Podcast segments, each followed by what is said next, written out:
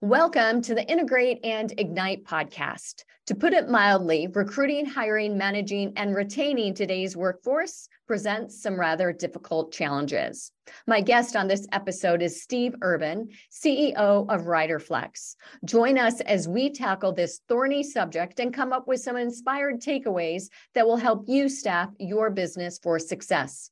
Whether it's understanding the expectations of millennials or creating workplace culture that combines the professional with the personal, understanding how the landscape has changed is vitally important. Steve and I dive into and ask the question how can you hire, lead, and inspire the best people for your team? From the role marketing plays in recruiting, tips for interviewing, ways to bring remote and gig workers into the virtual fold, and what kinds of employees you look for when you're a startup versus an established business, Steve and I are talking about it all. Welcome to the podcast.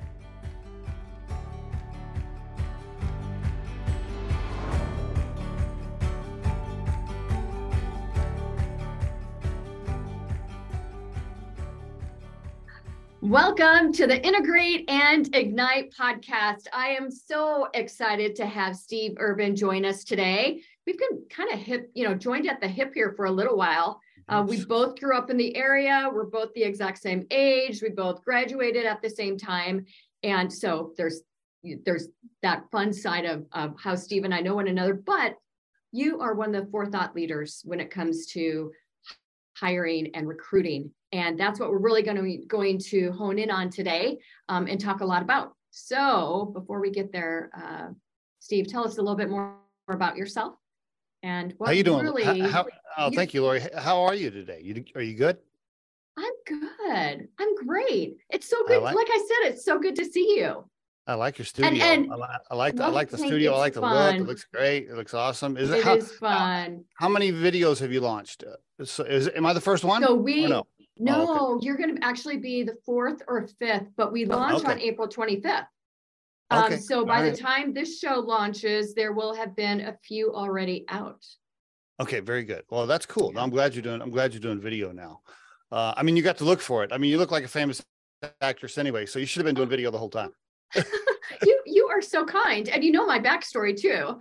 That you, I studied broadcast journalism and decided yeah. not to do it, uh, yeah. but here I am. So my broadcast journalism debut through my own podcast. So That's cool.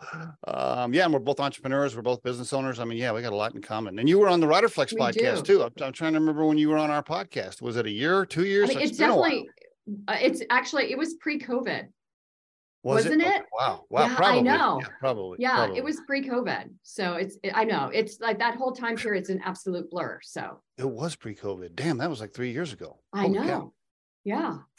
Wow. I know. Well, anyways, yeah, it's always such a joy to talk to you. And same. We're going to talk a little bit about your entrepreneurial spirit today, but we're also going to share some insights. There's so, I mean, hiring right now is such an issue.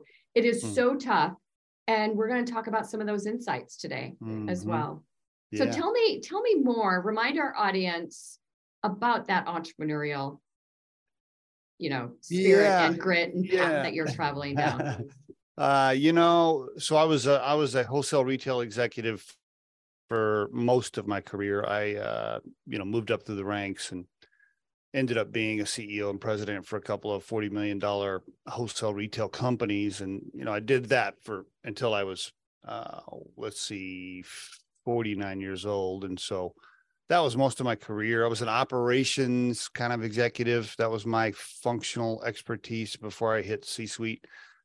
But, uh, you know, as I got older, I always kind of dreamed about doing something on my own. You know, that was always there. My dad was an entrepreneur. Uh, he had his own oil field roustabout business and several other businesses that he tried when I was growing up. So he he kind of had that spirit. And so I always wanted to try something.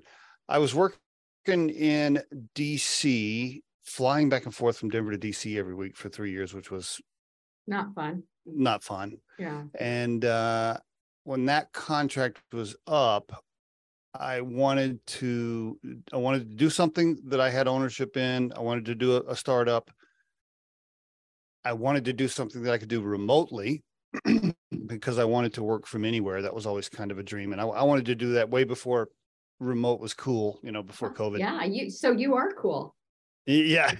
so I wanted to do something remote, and then I wanted to just you know have do something that I was kind of passionate about, and hiring and interviewing and placing people in the right positions. I mean, I had done that for so many years, right? Uh, uh, as a manager or as an executive, right. and I loved I loved doing that. I always liked interviewing people, and I felt like I was good at that. and then I kind of tied all that together with um, having dealt with recruiters and recruiting firms meaning I hired them right as a as a third party or I had them internally that worked for me when I was an executive. So I'd been around and dealt with a bunch of executives and quite frankly I knew most of them were not good.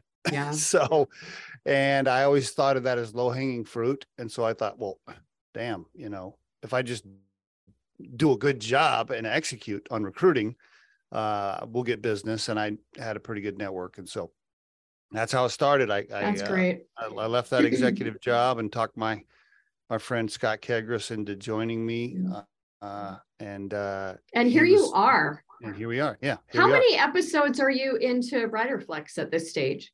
At the podcast. So yeah, yeah we have a along with the recruiting firm, which is our day job. Uh, we have the podcast, and we are three. I think three seventy not as oh, many as you. That's great. I think you've done. I think you've done like four hundred and something. yeah, I think we're but... we're probably like a couple years ahead of you, a year and a, eighteen months ahead of you. Um, yeah, with like the number three seventy. It started out with me giving uh job interviewing tips and career advice, like little short segments, and mm-hmm. then people were like, "Hey, I'll come on your show and talk about that." And I was, uh, and, and I was like, "Okay, well, there you yeah, go." Cool. Yeah, all the rest is history. So uh, there, as we've um, as we've established, recruiting and hiring and, and even retention is such yeah. a big, big wow. issue today. Yeah. And um, the, you know, the cracking the nut is is just something uh, that's very difficult. If you've got an in-house department trying to crack it, you know, that's hard. They they typically find themselves needing to hire, you know, recruiting firms to help. Um, or or you know it, they might have a recruiting team internally um, but when it when it comes to a specialty hire like a ceo or something they might hire a, a recruiting firm. Mm-hmm. so there are all these sort of things um, that that are happening right now. And we've got a workforce um, that is very different today than it ever has been. Um, we've got a lot of younger uh, people entering the workforce that just have a different mindset about what 40 or 50 or 60 hours a week to get the job done is. Yes. So you combine all this, uh, you combine the layoffs that are happening right now. What is your POV about the about what corporations need to be doing? It does not matter if you're in the startup space and you just received an $8 million tranche, or if you're established business, we are all facing the same issue. What yeah. is it that we need to know that we may not know going into this from a from yeah from a retention perspective uh, you know with the stats low right people leave jobs after one year two years three years i mean it's terrible turnover's terrible even at the even at the management level and not not just associate level um you know i think retention these days all comes down to the culture and mm-hmm. atmosphere mm-hmm. that the company builds and right. and what is it like to work there? Not that it has to be ping pong tables and and goofing off you know two days a week but just in general uh, millennials specifically uh, they want to enjoy working there. They want to enjoy mm-hmm. the atmosphere. They want to have they want to work with people that they uh, like to be around and they want to have work life balance. Right. Um so let's just stay there know, for a second yeah. because yeah. it doesn't, nothing adds up to me. Okay, Steve. So mm. they want all that, yeah. but yet they want to work from home. So and they want to work from home and they want to work remotely. exactly. So how does how does how do you create a culture? I mean, you can only have so many martini parties at four o'clock in the afternoon via Zoom. Um, yeah. You can only dictate that the team is in the office one day a week um, yeah. in a shared space and there's you know the fabric of that you know the, the weaving of what it takes to actually build um, interaction and communication between team members is at an all-time low because what they want is to work remote. Yeah. Uh, it is tougher a little bit on remote, but it can be done. So Riderflex has been remote since the beginning, and we're we've been, been doing it for seven years, and we've always been remote. And if you go check our Glassdoor reviews, you know we we have super high scores around our company culture. Mm-hmm. So I think I think you can do it. I think it's it's you know uh, everything from scheduling expectations. Do you do you let them work when they want to? Do you let them work from wherever they want? Mm-hmm. Do you have too many meetings? When you do have meetings, is there small talk and personal uh, conversation time built into the front of front or back of the meeting, so it's not just all business, and you can get to know your people? Um, do you have uh, Slack and other tools set up so that it is okay for them to be personable and not just talk business? Um, and do you let them do that? Uh, the, and then you can you can have the virtual happy hours, but we we don't do that very often because yeah. we generally when when we're having meetings we always try to do video and i think that's really important by the way uh, mm-hmm. if you're if you're a remote company you should almost I hate to use the word enforce, but I, I recommend that your culture be like, hey guys, we we you know we want everybody on video because we want right. to see your face, we we want to see your facial expressions. Um, we let uh, you know if they have kids, if they have dogs, if they watch little ones, and you know kid pops up on the screen with them or whatever, and they have to Fantastic. mute. Like, yeah, that's all. That's all cool with us, and that all uh, ties back to culture, I think. Mm-hmm. And so, you know, you can have a, a good culture doing it remotely if you let it be personal and not just all professional i think yeah. and i think building time in for that is is important is there because is there a size business that you feel it works you know employee count yeah, that works better question. with yeah, yeah. Uh, um, i mean i think that can work well with big businesses too as long as the meetings aren't uh, with too many people. Now, if you have yeah. a, if you have a hands-on company meeting, you know that's different different deal. But but siloed groups, uh, not siloed groups, but specialty groups where there's you know ten people on a team and they're having a meeting. Just um, you know, keep it human and not yeah. all just robotic uh, professional. I think that helps a, a bunch. But you're right. Today, you know, people want they do want work life balance. And I don't mean goof off. I mean like they don't want to work 75 hours a week. And right. and they do want to have the ability to work remotely if they can. Like those are two important things. Um, and companies that are fighting that are losing out on talent. Just I, well, that's I, exactly what I was going to say. Our talent within the agency, because we we do have remote workers, yeah. um, is stronger than it ever has been. And, and one of our team members, very valued team members, moved during COVID um, mm-hmm. to Tennessee. And we kept him employed. I mean, we Great. love him. So, yeah. you know, so we've got team members, full-time team members in, you know, three or four different states right now. That's awesome. Um, and so there's that piece of it, but there is also, eh, you know, do you see companies like making a rule of okay if you live within 25 mile radius of the company you need to be in the office two days a week or three days a week or yeah. yeah. my personal view on this is and i've done lots of podcast episodes on this topic i i'll put here's how i can answer it i truly believe that we will look back on society at some point and our grandchildren are going to be like we used to make people get in a car and drive an hour to a building just to open up a laptop and sit in a cubicle? Like like really? We yeah. did that? Like we did that? Why'd we do that? Yeah. That that's my view on it. Now yeah.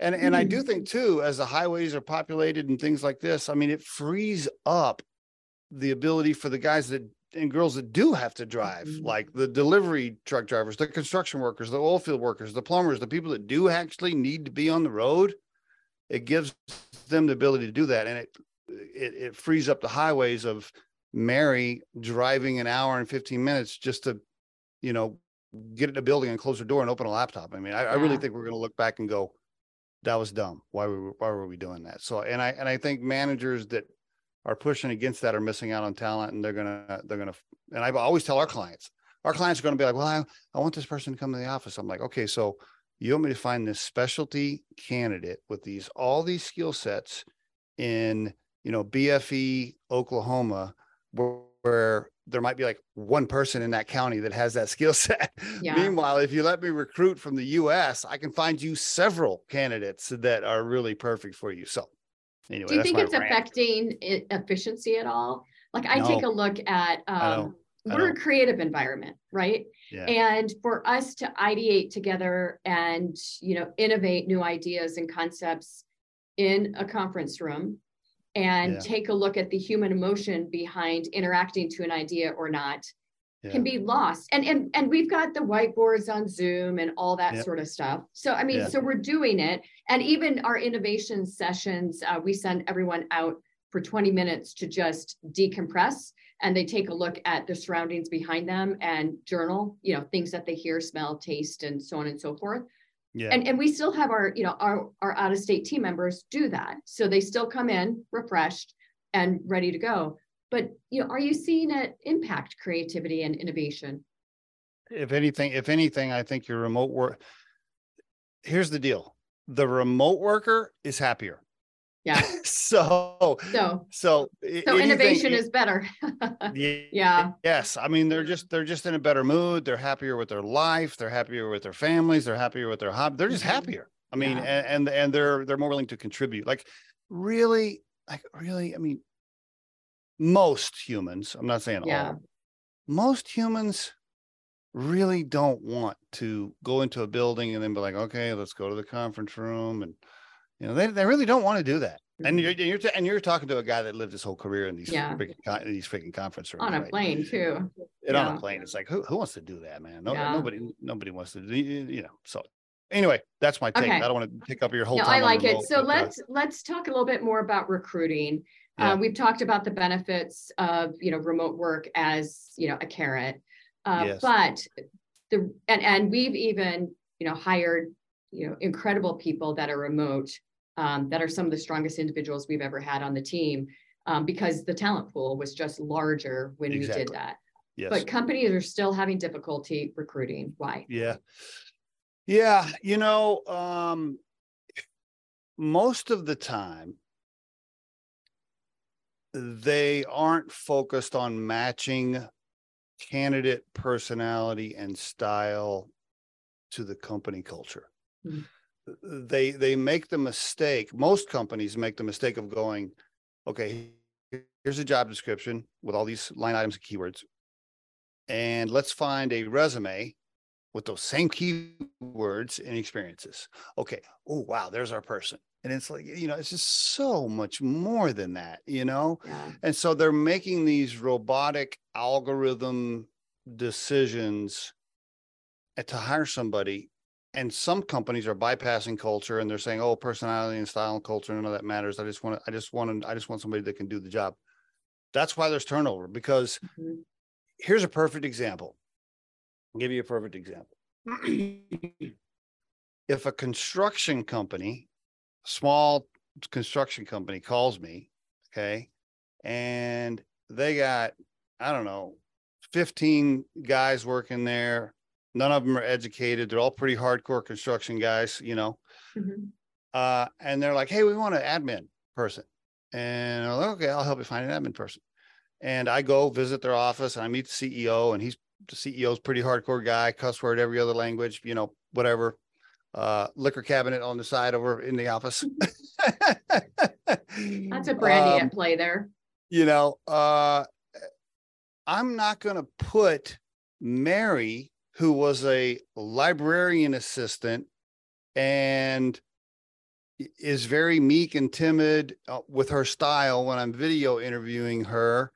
And she happens to share with me her faith at the time. I don't ask questions about their religion or anything, but sometimes people just share this stuff. Yeah. And, and I get to know her. I'm like, uh, I'm not going to put her in. I don't care if she's qualified from a skill set. I'm not going to put her in that environment because she'll be miserable. Yeah, I agree. And it, it's and people miss that. People miss that. Yeah, it's the subliminal stuff that you take a look at um, yeah. that people don't pay attention to. That's right. That's right. Yeah, we really focus hard on that as much as we can. Uh, so that's that's part of the reason companies uh, lose people. They they just put people in the wrong environment, and then they're they're not happy. If the employees aren't happy, you know, they yeah. they just they don't they don't like the environment. So I think that piece is is one reason they have a hard time finding people. The other reason, and, and we could do a whole hour on it, so I'll just cut it short with the second reason because there's a bunch of reasons. But the second primary reason they have a hard time finding people is because the hiring manager thinks that the resume and LinkedIn have to match perfectly before they'll even talk to them. Uh, and I always tell them, I'm like, look, look, Mrs. Hiring Manager, here's the deal. I've video interviewed, we've phone interviewed Johnny. I don't give a shit if he's missing a couple of line items that you wanted. You gave us 20 requisite, you know, prerequisites here. We, we got 18 of them. Okay. I know he's missing two, but I'm telling you right now, he matches your team and he matches your culture and he's got a shit ton of potential. You need They're to shopping for perfection and perfection does not exist. That's right. And, yeah. and, and, and I always tell the hiring managers, I'm getting passionate about this because it's a really big one with me. I always tell the hiring manager, I always say, out of all the jobs you've gotten and all the promotions you've gotten, how many of them were you perfectly qualified for? Right. Right yeah, know? I mean, we sell, you know, individuals short, we sell the company short in those situations. Yes. Um, because yes. and and you know, everyone's well, not everyone, but most people are very, very coachable. Um, and, yes. and every company has their secret sauce anyway. So training is going to be involved, period. Bingo. Bingo. So Bingo. You know, to, Bingo. to to pass over people because of Oh, it know. drives me nuts. So do you have like a do you have like okay, if he's 80%, we have to, to take a look at this guy. Is there a magic rule regarding? Um, not necessarily a specific number, but there, there are times where our recruiters will present, present, present. And then I'll, of course, I'm watching in the background and they're like, okay, reject, reject, reject. And, and then I'll call the recruiter. I'm like, well, they're not, they're not even talking to him. Like they're not even right. interviewing. I'm like, no, no. Then I will call the CEO and basically have this conversation. Yeah. Like, come on, man. Like, what, what are you doing? Like, come on. Like, do you want to hire somebody or not? so while we're talking about recruiting, I want to bring up a point, um, and, and really a case study that we deployed on behalf of an aerospace company that we do a lot of work with. And they um, have used outside recruiters and had tremendous success, even move, moving people into Colorado um, from outside. And we uh, you know we're pushing out the you know the typical ad you know now hiring. Mm-hmm. and we as an agency knew it wasn't the right approach but it was you know what they wanted at the time. And we let them know that if we really took more of a thematic approach um, with what it's like to work at this particular company and really brought you know follow the same rules that we do when we're developing any campaign out there regarding customer first, yeah. people first, yeah. you know, human emotion, you know, what can we get to stop, you know, to get them a stop among a litany, you know, of different images that they see day in and day out within LinkedIn in this particular case. So we developed a very, very thematic approach that brought these aerospace engineers back to when they were five years old looking up at the moon saying i'm going to be a part of that industry at some point in time with some mm. you know amazing messaging mm. So we put that out into the marketplace, several different versions that were very specific based on the position that we were hiring for like and that. the quality of the individual skyrocketed no pun intended um, yeah, with with and with you know and and we we hired incredible people through taking a marketing approach that you that's do great. on the outside on the inside from an internal comms standpoint from a recruiting standpoint and it worked magically that's that's great. That's wonderful. Yeah, I I, I think that that's brilliant. That's good. Um, you ended up getting really qualified candidates that uh, you probably never would have seen or never never would have applied. So uh, well, and, and awesome. it was a numbers game, right? So if we wanted to bring the right people to the job um, page, and but we also wanted to differentiate ourselves from the competition which we were able to do. And this was a, you know, a small 200 person uh, aerospace company at the time competing against 10,000 person company that everyone yes. always longed to work for. And, yeah. and for the most part, we were winning. Along, along with the great marketing of a job, you know, uh, the best recruiting firms are the one. Now we now we always post jobs too, but quite frankly, we post jobs primarily to just market our own company. I mean, right. it's it's marketing for Riderflex. Do we sometimes get a candidate that quote applies? It happens, mm-hmm. um, and those are easy ones. But most of the time, we're hunting people down. Uh, eighty uh, percent of the time, it's it's recruiters on our team that are hunting people down and then selling the company, just like you did with your with your ad of it. They're having to sell the company, and that is the third reason people have uh, are not successful in hiring because they, they, they throw out a job posting on Indeed and they just wait for people to apply and they don't do anything else. Well, that's so you bring up a really interesting point. What percent of recruiting are to people that are actually employed versus unemployed? Um, well, keep well. So here's a there's a really kind of a misconception here. I've had I've had clients tell me, they'll say, "Well, why are you posting?" And I'll say, uh, well, because there's millions of people on Indeed and LinkedIn, uh, and most of them that apply are employed. Mm-hmm. I mean, the reality is unemployment in the country is what is it right now, three four percent or something right like that. So I'm always telling them, I'm like, do you think only those three percent of Americans that are unemployed? Do you think that you think that's all that's on LinkedIn? Mm, yeah. no, no, almost i would say 90% of the people that apply to anything we put out are employed um, uh, some of them are unemployed but no no most people are employed most people are always actively looking for something else believe yeah. it or not wow. and that goes back to your original point where people mm-hmm. are just jumping jobs and they're, they're not happy i mean yeah most people are employed no uh, so eh, are you you mentioned linkedin and most of our clients are business to business, um, or for some of our enterprise clients that are either CPG or, or retail, mm-hmm. yeah, they've got 1,500 team members and the level, the C suite level or manager level, they're going to be on LinkedIn for the most part. Yeah. Are there industries yeah. that you see that do not have strong LinkedIn following and you have to go to, you know, the Indeeds of the world, the monsters to, to make that happen? Absolutely. Uh, we'll just, you know, any trade skills job. I mean, yeah. good luck on finding a plumber on LinkedIn. Mm-hmm. Yeah. I mean, you know, good. We, you know, uh, electricians, plumbers, welders, uh, construction. I mean, none of, not, not none. Most of those folks are not on LinkedIn. Most of them are super busy and do not. Most of them are, a lot of them are not on social media they don't apply for jobs because if you're an electrician in Colorado, you can find work anywhere. Like if you yeah. if you're not working as an electrician in Colorado, it's because you don't want to work. Um, so my point is, they're all busy. They're not on social media. They're not applying for jobs. You've got to have uh, trade skills uh, uh, lists, um, databases, um, and and different things where you can get phone numbers and emails and try to hunt them down. Yeah. Uh, they they just don't apply. I mean, if we got a job, and let's say somebody called us tomorrow and said, "Hey, I need an electrician." If I put that post up on Indeed and LinkedIn, I, I mean, seriously, we would get almost nothing. We would get almost nothing. We we have to hunt them down. So those jobs, trade skills, and by the way, that's a whole nother topic. I think trade skills uh, people are going to be more valuable than tech software engineers soon. Uh, I, I, I think I think AI and robots and chat gpt and these things are going to skyrocket even faster than they are and the days of the software engineers being king of demanding whatever they want uh, might be coming to an end and plumbers are going to be demanding whatever they want uh, yeah. because because those trade skilled people are going to be super valuable when ai can write code and we don't need engineers as much as we did. Yeah. That day is coming. That day is coming.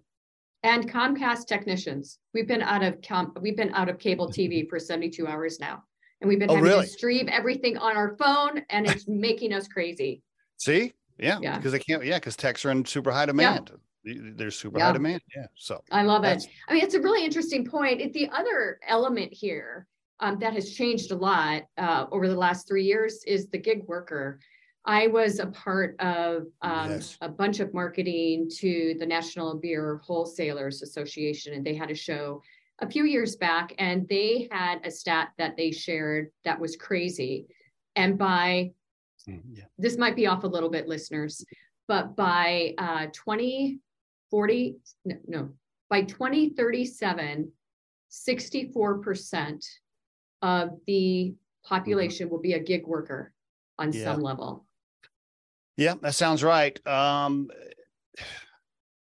I think eventually, I'm not an expert on this topic, so, uh, but here's my opinion on it from a commoner perspective. Uh, you know, I think you're going to see legislation and different things passed and, and squeezed to keep that from going too far uh, mm-hmm. because it uh, from a from everything from taxes to a bunch of other reasons um, i think uh, i think the government I think the government wants full-time employees versus gig workers. Uh, well, I'm not an expert on that. We need the tax base. I mean, yeah. they're still paying taxes in a, you know, yeah. at the end, but and and I think I think companies are companies are enjoying it because they don't have to they don't have to worry about they don't have to worry a lot about HR. They can right. almost they can almost bypass all of the HR BS uh, and, and, just be like, hey, hey, contractor, hey, yeah, we're done, go away. Like, we don't, yeah. we don't have to write you up. We don't have to write you up. We don't have to lay you off. We don't have to pay you unemployment. We don't have to do any of those things, and that's why companies like doing it. But that doesn't protect the worker as much as it probably should. So I think right. it, it, I think companies are taking advantage of that, and I think eventually you're going to see that uh, uh, tracked or or at least uh, viewed a little more with a little more scrutiny. Yeah. companies are getting away with that more than they probably should. And it's um, probably a mix, right? Like if you've got a 50-50 mix of FTEs or yeah. a 70, you know, 30 mix of FTEs to contractors, this company, you know, Avocet's been around 43 years. We have always had yeah. at least, um, you know, four, five, six, ten contractors that we work with on an annual basis. That mm-hmm. number, as we've grown, has doubled. Uh, we probably got 30 contractors that we might call on today based on something very specialized, like, you know, not just an illustration, but a specific type of illustration that yeah, we might call yeah. on someone for once a year. So it's it's going to be interesting to see how all of that pans out long term. Be. It will be. I think um, the challenge too. There's a bunch of challenges around it. One of the things that the companies face is you have hiring managers, you have supervisors that are managing full-time employees and managing contractors and they're having to switch hats and be like okay now well, i can only talk to the contractor a certain way i can only because there's certain rules about contractors mm-hmm. and then oh yeah now i'm talking to john oh that's right he's a full-time employee so this is different i'm gonna i, I got to talk to john a little bit differently and, and so that that gets messy and right. challenging and i think that that is tough um, so uh, some candidates uh, love doing the gig thing some companies love doing the 1099 thing uh, i think if it continues to to get out of hand there's going to be more rules around it yeah that, that's yeah well view. that's the government's job, I suppose. Let's talk a little bit um, about the mindset surrounding someone who would want to go work for a startup. So, someone, you know, that, or a company rather, that is seed stage or angel stage versus yeah. enterprise or even you know a company that might be receiving uh, series b tranches of 20 30 40 million is there a different mindset surrounding those individuals that oh, want to scale with a company versus just go work for an enterprise solution. Absolutely totally different candidate. Uh, you know if you are the type of person that likes a routine you know i want to go to work i want to do my job then i want to come home and then i want to uh, make dinner at a certain time and then I want to sit down with my husband and watch my little TV show and then I want to get up in the morning and go to the gym. You, you already and, sound boring. And you know like if you if you want that life then then work for a Fortune 500 company, right? Just that right. that's work work for an established company that you know doesn't have a lot of, of mess going on. Not not that not that people don't get laid off from big companies, but in general, it's just a different lifestyle. Right. And so if you if you like routine, if you like to be stable, um, with not a lot of massive changes, um, yeah, then do that. if you are if you love risk if you love change if you like excitement and huge challenges and wearing a bunch of different hats and putting out fires and uh, all of that and you don't mind working more than 40 hours a week and you're willing to do that and take some risk for a chance to maybe make some big money then yeah go for go for the Yeah. startup go for the startup life now i would i would say that 90% of those people that do that are not going to end up being rich No, so, no. so I, I encourage, I always tell people, I'm like, don't do startup and small company because you think you're going to be rich. Do it because you love that lifestyle. You, Right. you, you, you love that excitement and, and you enjoy that. Do it for that reason. And if, hey, if you get some equity and you guys IPO and you become a billionaire, awesome. The chances of that happening are probably pretty damn slim. So don't do it for that reason. Do it for the lifestyle. Yeah, I love it. I never, we never, we hardly ever move a lifelong big company candidate into a small company. Rarely do we, pres- if, if we had a candidate that worked, that's worked for Coca-Cola for 20 years, and before that they worked for Johnson and Johnson, and then they call me and they say, Hey, I saw this posting for this CFO for the startup position and I want to go do that. And I'm like, I'm always like, bro, you, you have no idea. You no, your head's going to explode. Like you Yeah, no. And, and because they're developing so much process at that stage and procedure, Yeah. right? In those big enterprise companies, the procedure and process is there. You Yeah, gotta- totally gotta different you- animal. you have like a procedure book for how to turn on the light switch for mm-hmm. god's sakes i mean yeah they go to startup life and they're yeah no So you have some very exciting things to talk about. You have a book. Um, yeah we did we did yes yes Tell us yes. all about the book. well so the book is called the Riderflex guide inspiring and hiring available on amazon paperback or kindle um you know it came from the podcast what happened was there's over a thousand clips on our Riderflex podcast over a thousand clips that includes a Did I little make the two- book? Um, you're not in the book specifically named. Sorry, sorry, sorry. I should, we should have done that. Um, wh- what it came from was all the daily tips that I recorded over the years Neat. where I'm giving where I'm giving advice, and then we pulled in some of the guest advice as well. Uh, so it really came from the podcast. Somebody had called me and said, "Man, your podcast, you got all this content and material. Why don't you put it into a book?" I said, "Well, I'm not a writer. Number number one, and number two, I, I don't have time." And Yeah. so, and they said, "Well, if you hire a ghostwriter, they can just they can just listen to all of your podcasts for six months and put it into a book." And I said, "Okay, yeah, cool, let's do that." so, How cool. yeah, well, that's where I- congratulations on that. yeah, And um, our listeners can get that from um, from Amazon. Yep, And yep. we'll include a little uh, link to it uh, or the URL in um, the Some- name of the book so that you've got it. Some cool personal stories in there too. I talk a lot about uh, things that have happened to me in my life and different personal stories. So it's very, uh, it's it, it- it's not just business. It's got some some true human element stuff to it. So it's Yeah, it's I think good. that's wonderful. You know, you've talked to so many different people. Um, you're so well known in the recruiting industry. You've got your book out now. And of course, we talk about, um, you know, everything that we can do to help uh, innovators and visionaries and disruptors succeed. Um, our area of focus, of course, is branding and marketing and um, the scalability, you know, how we create awareness um, through uh, integrated marketing communications. So brand becomes a very, very important component to, to recruiting people as well.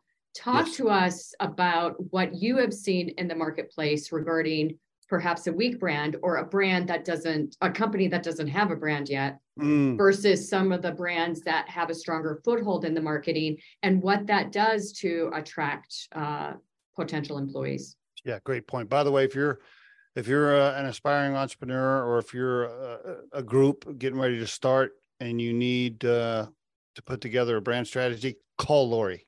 Thank you. I Call appreciate Lori. that. uh, you know, all candidates now, uh, they're immediately going to look up your company online, right? They're going to they're going to just Google you. Do you have do you have Instagram up? Do you have Facebook up? Do you have Twitter up? Do you have a LinkedIn account? On on LinkedIn, is it like a real logo with a real company?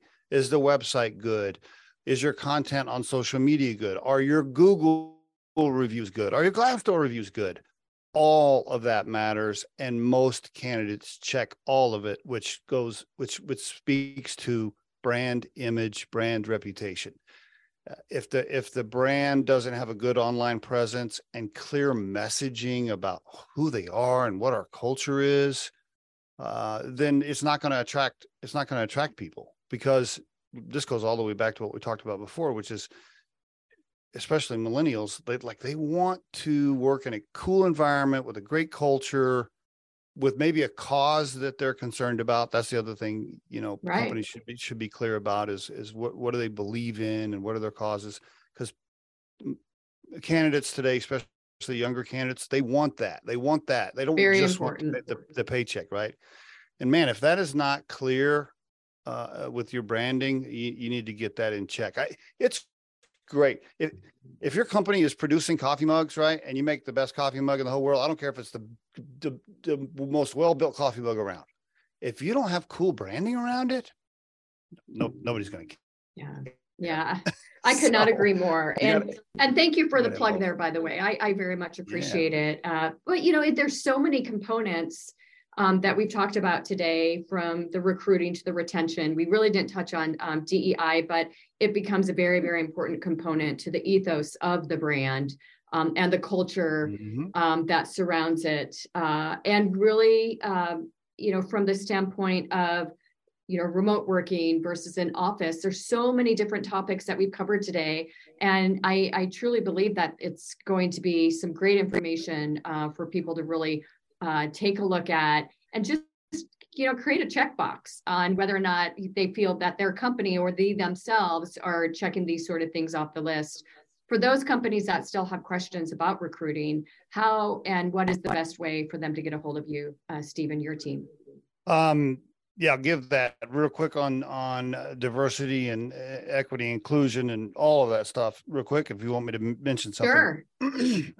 I, I would give this uh, advice to the company as I'm speaking to the companies and the hiring managers.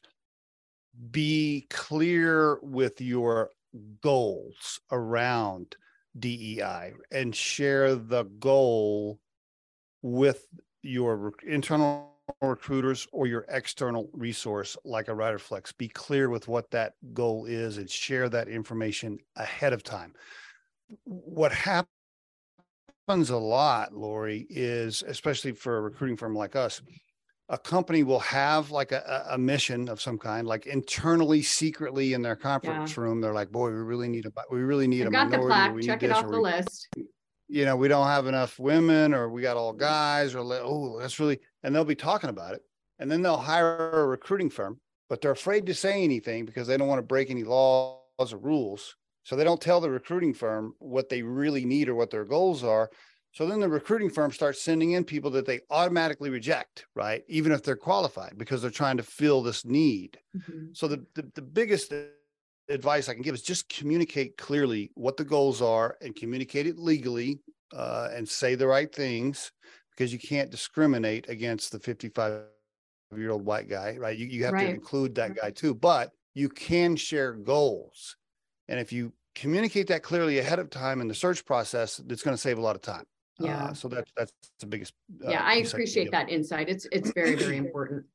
Nothing wrong with goals, as long as you're not breaking any laws by discriminating against certain groups. That's yeah. that's the key. Um, Riderflex, riderflex.com. Uh, uh, we ride in, you flex up. That's our tagline. By ah, the way. You're so good. if you're looking for a, uh, you know, we are a small boutique generalist that handles all industries and all functions. If if you need CEOs, we do that. But if you need 100 call center associate level people, we can do that as well. Uh, and uh, we've done, you know, we do things all across the country, and we have recruiters spread out across the U.S. So there's, I always tell people we haven't done brain surgeons, uh, we haven't done astronauts, but we've done almost everything else. I tell you, that's a pretty uh, big, big uh, lane that you've been working in. So, congratulations on your success. Congratulations on the show, the book, your growth, which is well, very, very you. exciting. Uh, you now you. have recruiters, I think, in almost every state, right? Yeah, we're all we have 30 people involved totally. So yeah, yeah they're everywhere, every region for sure. Yeah. And and congrats to you, my friend. We're gonna have to get together, lunch, happy hour, something. I know. Soon. We're right, we're right around the corner from one I another. I know. okay. It's right? been such a pleasure, Steve. Thank you so much for your appearance on the Integrate and Ignite podcast.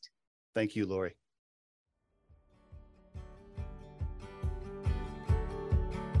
This episode is complete.